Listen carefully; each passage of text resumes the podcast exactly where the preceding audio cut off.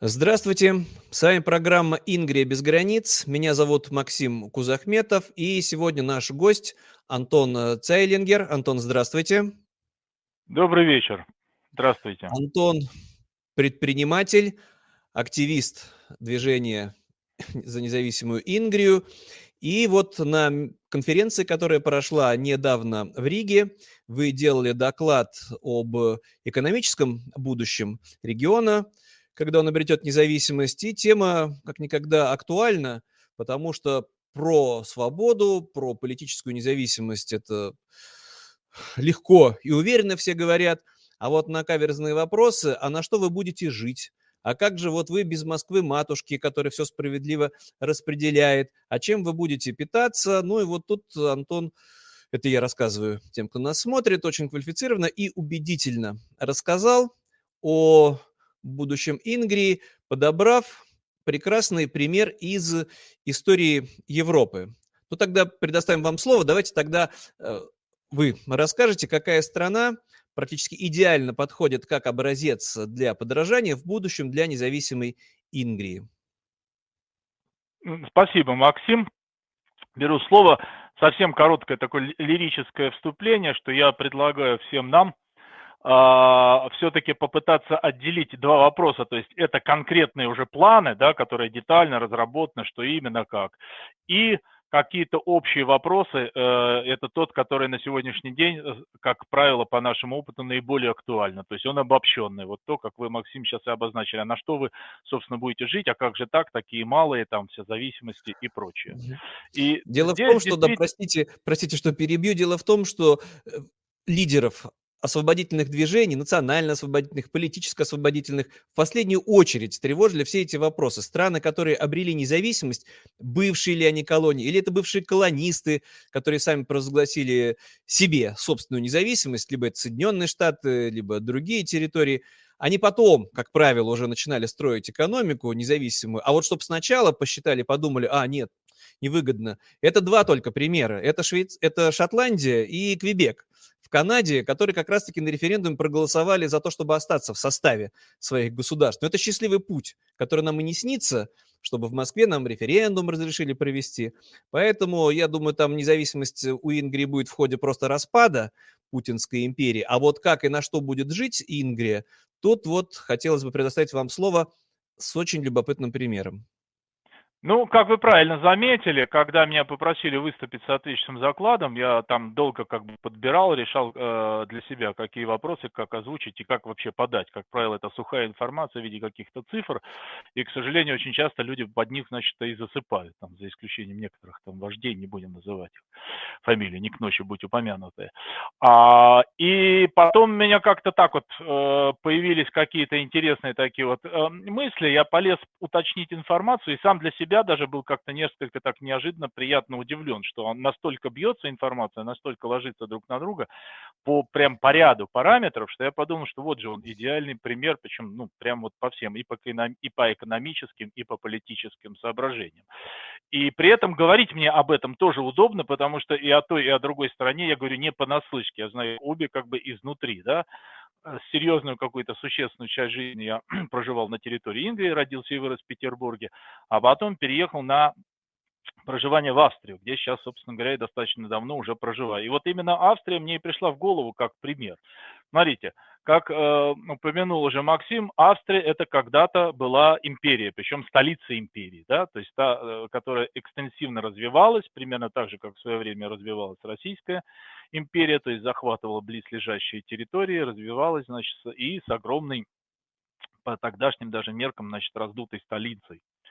А вот. И империя потерпела крах, в начале 20-го столетия, соответственно, пережила, ну, с моей точки зрения, как минимум, две серьезные катастрофы, то есть это непосредственно распад империи, Первая империалистическая война мировая 14 года, ну и, соответственно, Вторая мировая война с предварительным аншлюсом ее к э, нацистской Германии и потом составе которой потерпела, собственно говоря, поражение. И в результате сформировалось то, что сейчас австрийцы называют Второй республикой, Первая просуществовала недолго в начале 20 века. буквально. А вот сейчас это они называются Второй Республика, то есть это демократическое правовое государство, имеющее федеративное устройство с очень небольшой по мировым масштабам территории с относительно небольшим населением, и вот тут начинаются как раз те самые схожести, о которых мы и говорим. Если мы будем сравнивать площадь, то площадь у нас примерно бьются буквально там в пару тысяч километров разница. То есть если э, территория Ингрии, куда мы давайте сейчас договоримся э, на текущий момент, Э, считать территорию Санкт-Петербурга и Ленинградской области, это там округленно где-то 85 тысяч квадратных километров. Значит, территория Австрии, она даже чуть меньше, там 83 с копейками тысячи квадратных километров. То есть очень рядом, согласитесь. Второй вопрос сразу же – это население. Ну, Австрия, значит, за последние там вот 20 лет немножко приросла, там 20-30 лет. Если на начало там 90-х годов насчитывалось около 7 миллионов, то сейчас уже подбирается где-то к 9 миллионам. Причем где-то 1,6, ну, условно, полтора миллиона – это на самом деле мигранты, которые вот за последние, ну, буквально 10, 15, там 20 максимум лет как бы резко увеличили общую численность населения, но тем не менее, плюс-минус в районе где-то 9 миллионов.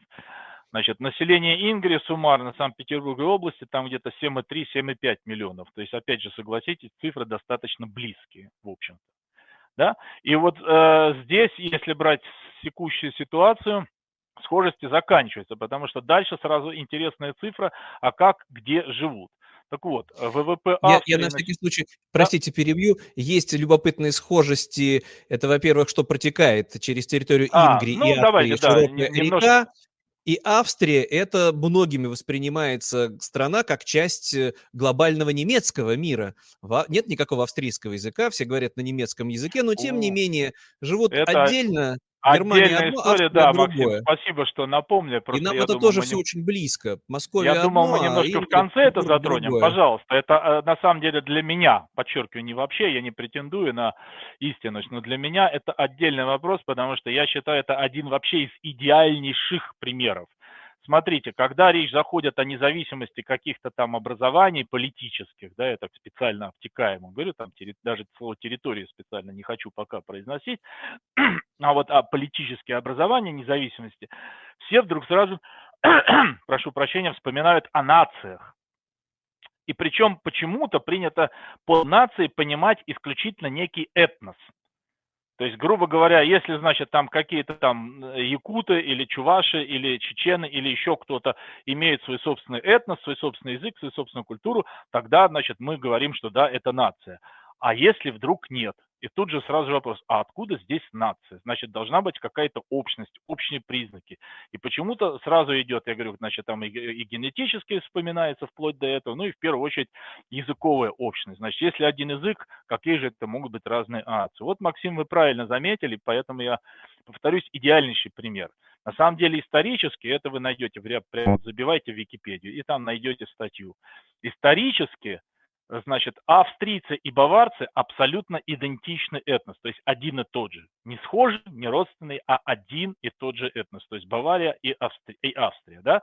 Дальше идет там средняя, северная, восточная Германия, там уже могут расходиться, но с баварцами это точно. Бавария сейчас, как мы знаем, это одна из самых крупных федеративных землей, принадлежащих к ФРГ, то есть Германии, а Австрия сама по себе они говорят практически на одном языке. Если вы, опять же, зайдете в Википедию, вам там сразу же в первых строках объяснят, что австрийская система диалектов, она происходит от системы баварских диалектов, то есть они родственные. Да? Это система диалектов. Тем не менее, если вы зададите такой вопрос австрийцу, считает ли себя немцем баварцем, то я боюсь, вы нарветесь на некоторые неприятности как минимум, как минимум на очень интенсивную и достаточно отрицательную эмоцию обязательно, потому что австриец, как я австриец, город, он принадлежит к отдельной нации, которая так и называется, австриец. Так что же такое нация в этом понимании? Я считаю, что речь может идти только о политической нации. И языковые составляющие, и даже этнос, они могут как быть, а, но также и не быть каким-то корнем или уж тем более фундаментом образования политических наций.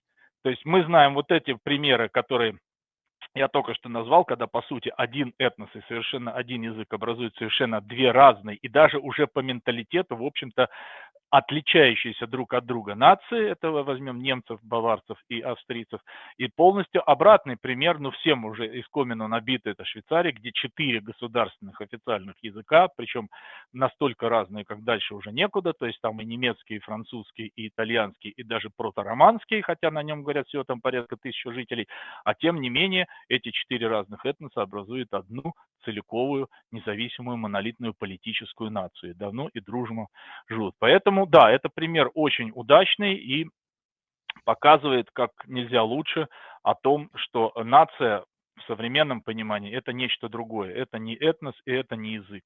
Это осознание себя, принадлежности к какой-то общной группе, образующейся по какому-то другому, наверное, принципу, признаку, прошу прощения. Да, какой именно можно дискутировать, можно обсуждать в том или ином случае.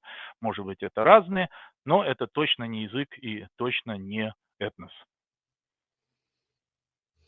Ну вот, вот это по переходим, поводу... да, к экономической составляющей, потому что все было бы хорошо, если бы и другие какие-то цифры бились, а здесь тоже упомянем. Кстати, у Австрии есть по сравнению с Ингрией существенный недостаток, которым столетиями без конца нас всех пугают, и многие политические процессы объясняют, выхода к морю, видите ли, нет. У Австрии, у Вены нету. Как австрийцы живут, как швейцарцы, которых вы упомянули, живут. Страшно представить. Кажется, они все обречены Жу, на нищету. Хуже, хуже того, если не считать каких-то жалких там полтора-два, там, не знаю, там э, пару сотен тысяч, может быть, миллион там кубометров там в, в год газа, прошу прощения, которая действительно, ну, это просто объективность ради надо признать, где-то там на востоке Австрии там есть пару скважин, которые снижают. То есть, по сути, нету каких-то существенных полезных ископаемых в Австрии, как и Швейцарии, собственно говоря, да, не говоря о каких-то огромных залежей там алмазов, нефти, газа и так дальше. Но как-то живут, тем не менее. Вот это страшно. И выход к морю, да, бедные австрийцы. Кстати, если говорить о Австро-Венгерской империи, у Австро-Венгерской империи был выход к морю. И на эту тему даже еще в 90-е годы я застал, был интересный такой австрийский анекдот. Это, в принципе, редкость, да, австрийский анекдот, по крайней мере, да, наших русских анекдотов мы знаем много, австрийских. У них еще в начале 90-х годов, мало кто знает, существовало Министерство морского флота. Вот как артефакт, как некий анахронизм такой, да. И вот была такая шутка, которую мне рассказал в свое время австриец, когда на одной из пресс-конференций чего-то там, значит, э, встает репортер какой-то и спрашивает представителя австрийских властей, а стоит русский репортер, поэтому была шутка, русский репортер, спрашивает э, представителя австрийских властей, скажите, зачем вам Министерство морского флота? На что тот, не задумываясь, отвечает, ну мы же вам не спрашиваем, зачем вам Министерство культуры. Вот, как бы. Такой был интересный. Анекдот не утратил свою актуальность. Актуальность, к сожалению, да. Хотя Министерства морского флота в Австрии больше нет, а Министерство культуры там продолжает существовать непонятно Зачем? Так вот к цифрам, давайте к цифрам. Вот те цифры, которые уже, к сожалению, не бьются. Вот при всех вот этих вот непонятных, значит, как бы катастрофических с точки зрения некоторых людей условиях, когда нет полезных ископаемых, нет выхода к морю и так дальше, Австрия имеет ВВП где-то, ну, если брать статистику только за последние три года, где-то в среднем мы получим там где-то 450-430 миллиардов евро в год. А, значит, те же цифры по территории вот Ингрии, это Петербург и Ленинградская область суммарно, они где-то примерно в 10 раз меньше, то есть порядка 43 миллиардов долларов. То есть там даже чуть больше, потому что доллар-евро, там еще идет у нас конвертация, да, если взять, то да, получится где-то раз в 11 примерно меньше. Казалось бы, при этом есть выход к морю, да, значит, и и это регион, собственно... напомним, да, это регион-донор, которых не так много в нынешней Российской Федерации, то есть Петербург прибыльный регион в этой во всей вот специфической имперской системе. Абсолютно. Он абсолютно. себя окупает. Абсолютно. Если еще сюда э, прибавить, что, собственно говоря, есть даже производство собственной электроэнергии, э, которая, значит, при помощи од, как минимум одной атомной станции и еще некоторые количество гидроэлектростанций. Если а сюда еще посчитать, что через него протекает там великая труба, которая, ну, сейчас уже закрылась, но до недавнего времени работала, и так дальше, имеет два порта, один ленинградский, значит, э, э, ну или петербургский торговый порт, и один в Услуге, торговый порт, там нефти, в основном нефтеперевалочный и газоперевалочный, что спрашивается, а куда же оно все девается, или где оно все остается, или почему так, собственно говоря. И здесь вот всем скептикам, которые говорят, мы не проживем, значит, не на чем зарабатывать. А как же мы все это будем делать? Вот здесь как раз стоит обратить внимание именно на ВВП Австрии, потому что есть замечательная статистика. Из этой вот огромной суммы для такой маленькой территории, как 450 миллиардов евро, 70% из этой суммы Австрия создает путем экономики услуг. То есть не производство товаров и не сельского хозяйства, как может показаться. Хотя вот, как я уже на конференции говорил, людям, особенно если вы первый раз будете проезжать по Австрии в своей жизни или бываете редко, будет ну, создаваться впечатление, наверное, аграрная страна, потому что вы едете, видите поля, поля, поля, поля, кругом поля. Тем не менее, сельское хозяйство в ВВП это всего лишь там 1,3, 1,5, ну, условно, полтора процента ВВП всего сельское хозяйство. Все остальное, то есть 70%, это практически это услуги в том или ином виде. И в эти, внутри этих 70% порядка там, ну, чуть меньше половины, там, условно будем считать половина где-то, это вообще туризм. Понимаете, туризм. Можно, конечно, сказать, да, тут есть горы, там люди катаются там на лыжах. В Петербурге гор нет, на лыжах кататься негде, но поверьте мне, что туризм это не только лыжи. То есть это не только горнолыжный туризм. Ну, это тут туризм... вот да, придется еще раз напомнить, что у Петербурга, ну и области колоссальные преимущества по сравнению со всей остальной Путинской империей, потому что это и есть крупнейший туристический центр на сегодняшний Конечно. день по количеству, по потенциалу с музеями, и то, что в области тоже по количеству крепостей и других мест э, может, это не а, очень а справедливо по отношению к остальным территориям, но это уже готовый такой туристический кластер. Абсолютно, абсолютно.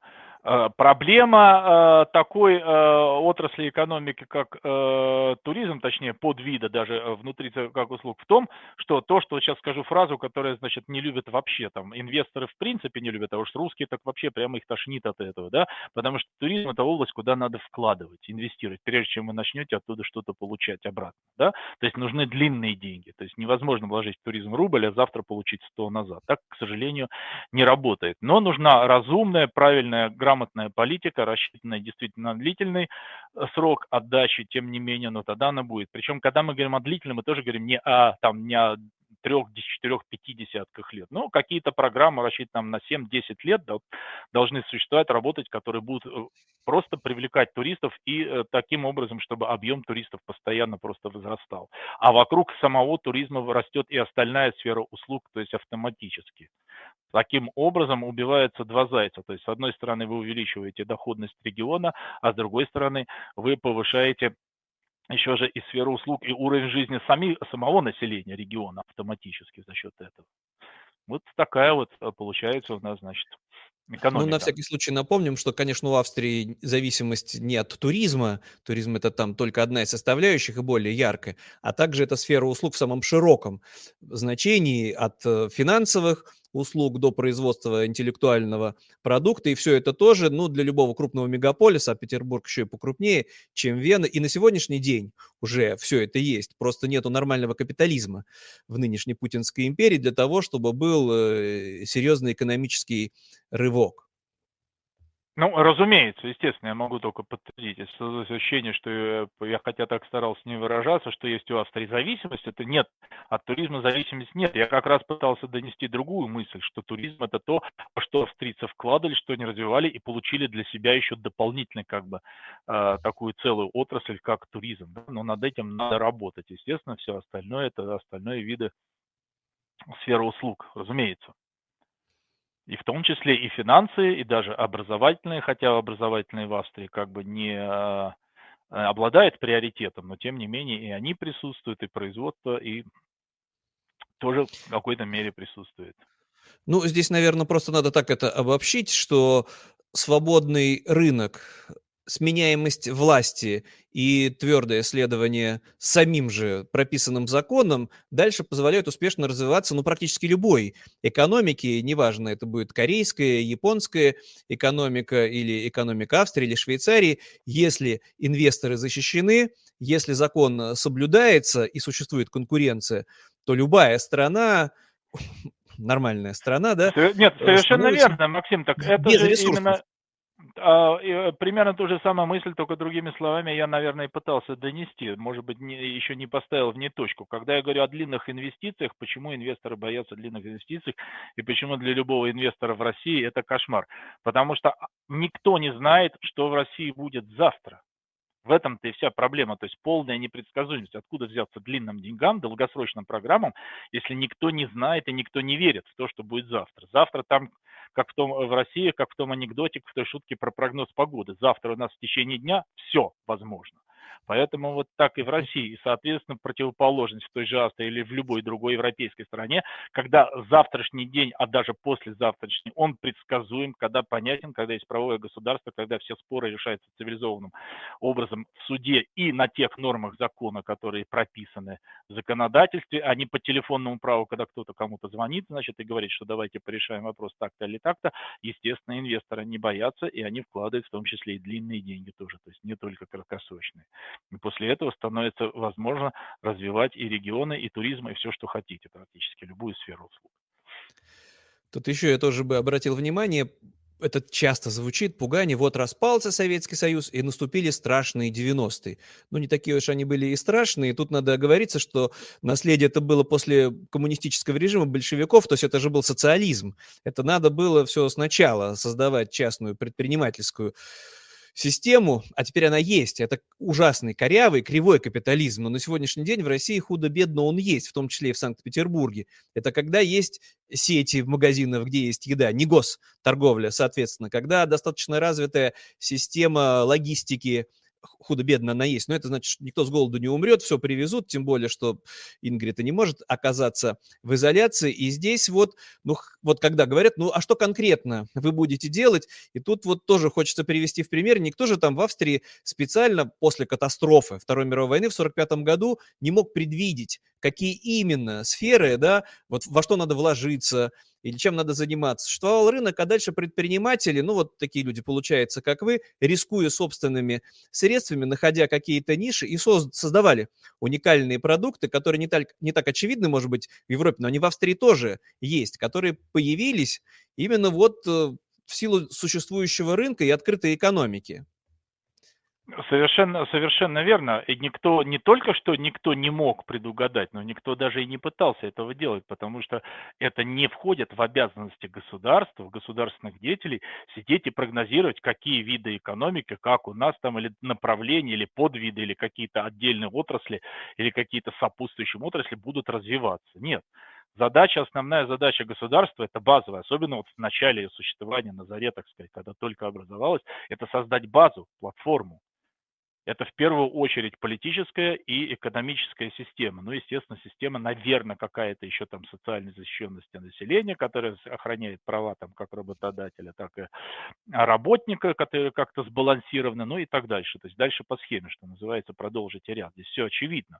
А дальше сами предприниматели, понимая, что они имеют солидную базу, начинает уже пытаться там в том или ином направлении свое вкладывать. Но государство, естественно, если оно умное, если оно это отслеживает и оно видит какие-то изъяны, там где-то какие-то недостатки и какие-то пробелы, что для того, чтобы там позволить той или иной отрасли еще лучше развиваться, возможно, что-то подкорректировать, какие-то законодательные базы, какие-то условия создать, инфраструктурные, например, условия какие-то, да, то, что в России вообще, ну, я, по крайней мере, не помню, да, чтобы государство создавало инфраструктуру, для которой потом вернее, на которой потом бизнес что-то, значит, э, там начинает как-то развиваться или вкладывать. Здесь э, государство ну, практически во всех там европейских, э, западноевропейских странах, в общем-то, в той или иной степени государство это понимали и всегда понимает, что для развития той или иной отрасли всегда нужна какая-то инфраструктура. И вот здесь как раз востребовано государство, которое поможет. То есть это дороги, это железные дороги, это телекоммуникации и другие виды вот такой общей базовой инфраструктуры, которая необходима для развития или иной отрасли. Тут опять хочется, да, привести в пример, ну ладно, выход к морю у Ингри уже есть, а в Австрии очень сложный рельеф и строительство дорог через э, горы, а половина территории страны, вот вы хоть и сказали, да, сельскохозяйственная, но половина территории это горы, причем высокие, скалистые, Высокие горы, невозможно, да. да, выращивать, а значит, если прокладывать дорогу, то ее стоимость получается золотой по-своему, но все окупается, когда эта дорога функционирует, когда, ну, вот это как артерии, да, такие живые, по которым связи все происходят, это правда, что очень важно, в том числе и в это вкладываться. И здесь, ну, мы тогда лишний раз напомним, что на ну, сегодняшний смотрите, день... если ко всему подходить с умом, то у вас минусы да, извини, что перебил, да. Но если вот продолжить вашу мысль, тут очень удачно ложится следующее дополнение, что если ко всему подходить с умом, или в кавычках говорят немцы правильно, то всегда есть даже способ минус превратить в плюс. Совершенно верно, рельеф сложный прокладка дорог, она тоже, значит, в Австрии она одна практически из, э, ну, где-то наряду со Швейцарией, хотя я не подбивал статистику, но на глаз скажу, наверное, как минимум конкурирует, а может быть и даже а, а, обгоняет по числу э, тоннелей тоннелей, причем как железнодорожных, так и автомобильно-дорожных, значит, тоннелей. Так вот, вот эти, казалось бы, минусы австрийцы научились превращать в плюсы. Почему? Потому что строя села дорог, они являются сейчас лидерами по проектировке и постройке туннелей. Если вы посмотрите, то их приглашают австрийские специалисты везде, по всему миру. Даже вот недавно там туннель, который стал самый длинный в мире, железнодорожный, 57, по километров а в Швейцарии, его там относительно недавно открывали, даже там были приглашены именно австрийские проектировочные компании и австрийские инженеры, которые проектировали и как бы э, руководили строительством. Их приглашает в Америку, то есть по всему миру. Видите, как казалось бы, да, из минуса делаем плюс. С одной стороны строим у себя, а с другой стороны продаем это как услугу, пожалуйста, значит, всем желающим свой навык. Вот почему нет. Ну, когда открытая экономика, да, все это само по себе происходит, и когда квалифицированные услуги, я поэтому и хотел, вот какой-то, что пример вы привели про Австрию, про экономику, но вот вы его как раз и назвали. Из э, собственных сложных проблем родилась целая индустрия, которая работает на экспорт, причем она интеллектуальная. Ну и здесь вот опять-таки очень да? эти примеры яркие, что Петербург, бывшая имперская столица, что Вена, бывшая имперская столица, но это не просто крупный культурный центр, а еще интеллектуальный, где гарантированно э, есть интеллектуальная прослойка людей с хорошим образованием, которые готовы создавать интеллектуальный продукт, особенно в 21 веке, что актуально. Это тоже уж, простите, вот оговорюсь, без конца слышу. К сожалению, это все наследие Советского Союза, когда меряется экономика количеством заводов с дымящимися трубами, и если этих заводов нет, то кажется, да, да, на что тогда, а как же так? Вот Ленинград был крупным промышленным центром, а теперь эти заводы многие позакрывались, там бизнес-центры или жилые кварталы, так все, значит, э, жить будет не на что. А как, а как же тракторы вы будете делать? Ну, это смешно и да. абсурдно, казалось бы, когда существует индустрия, как вот, ну, мне как раз нравится пример, это больше уже европейский, а голливудский, Дисней, где продукт просто рисуется, создается руками, заводов никаких нет, а его стоимость э, сопоставима с, ну, по производству, да, в, в деньгах как Понятно. вот э, экономика, ну, в том числе даже То и Австрия. Капитализация, да, или как бы оценочная рыночная стоимость непосредственно. Да, в Петербурге создаются просто многие мультфильмы. А по, про, по тракторам, кстати, это тоже на самом деле очень удачный пример. То есть, несмотря на то, что в Австрии есть свое производство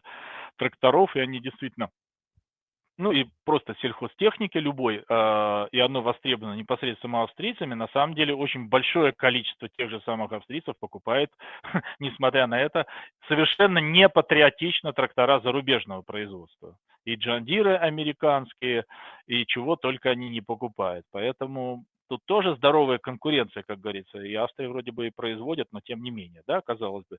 И здесь надо смотреть, какая потребность у страны в тех же тракторах, сколько надо тракторов там на душу населения, да, выпускать для того. Понятно, если это, опять же, продукция, которая идет на экспорт, если она конкурентоспособна, это одно.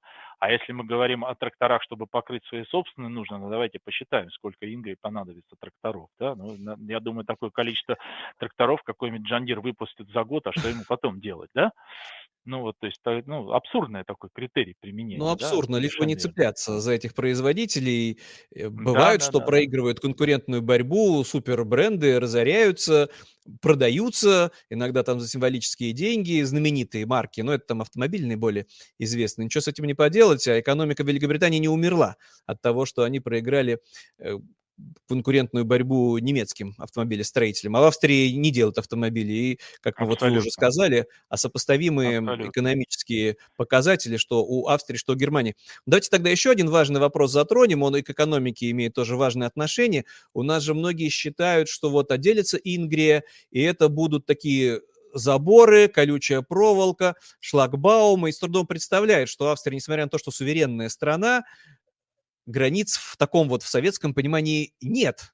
Люди ну, свободно ну, перемещаются. Э, я, к сожалению, не, не был подготовлен к этому вопросу, иначе бы я сейчас подготовил изумительную иллюстрацию. Я вам сейчас расскажу. Когда я первый раз оказался в Австрии, а я проживаю в Зальцбурге, да, непосредственно в Австрии, на территории Зальцбурга. Зальцбург непосредственно э, у меня здесь под боком три границы сразу, причем вот на одной линии проходит сразу три границы. Объясню сейчас, что имеется в виду.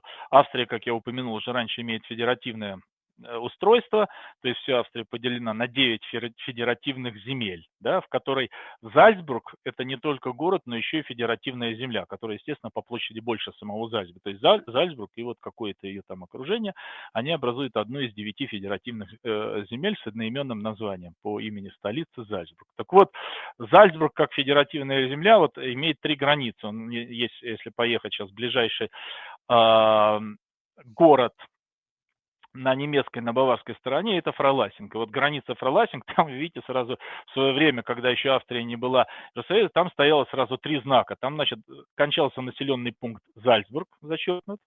Тут же стоял конец федеративной э, земли Зальцбург, и тут же стояла граница, конец Э, Республики Австрия как государство. И все это в одном месте. И сразу же начиналась, значит, начинается территория ФРГ.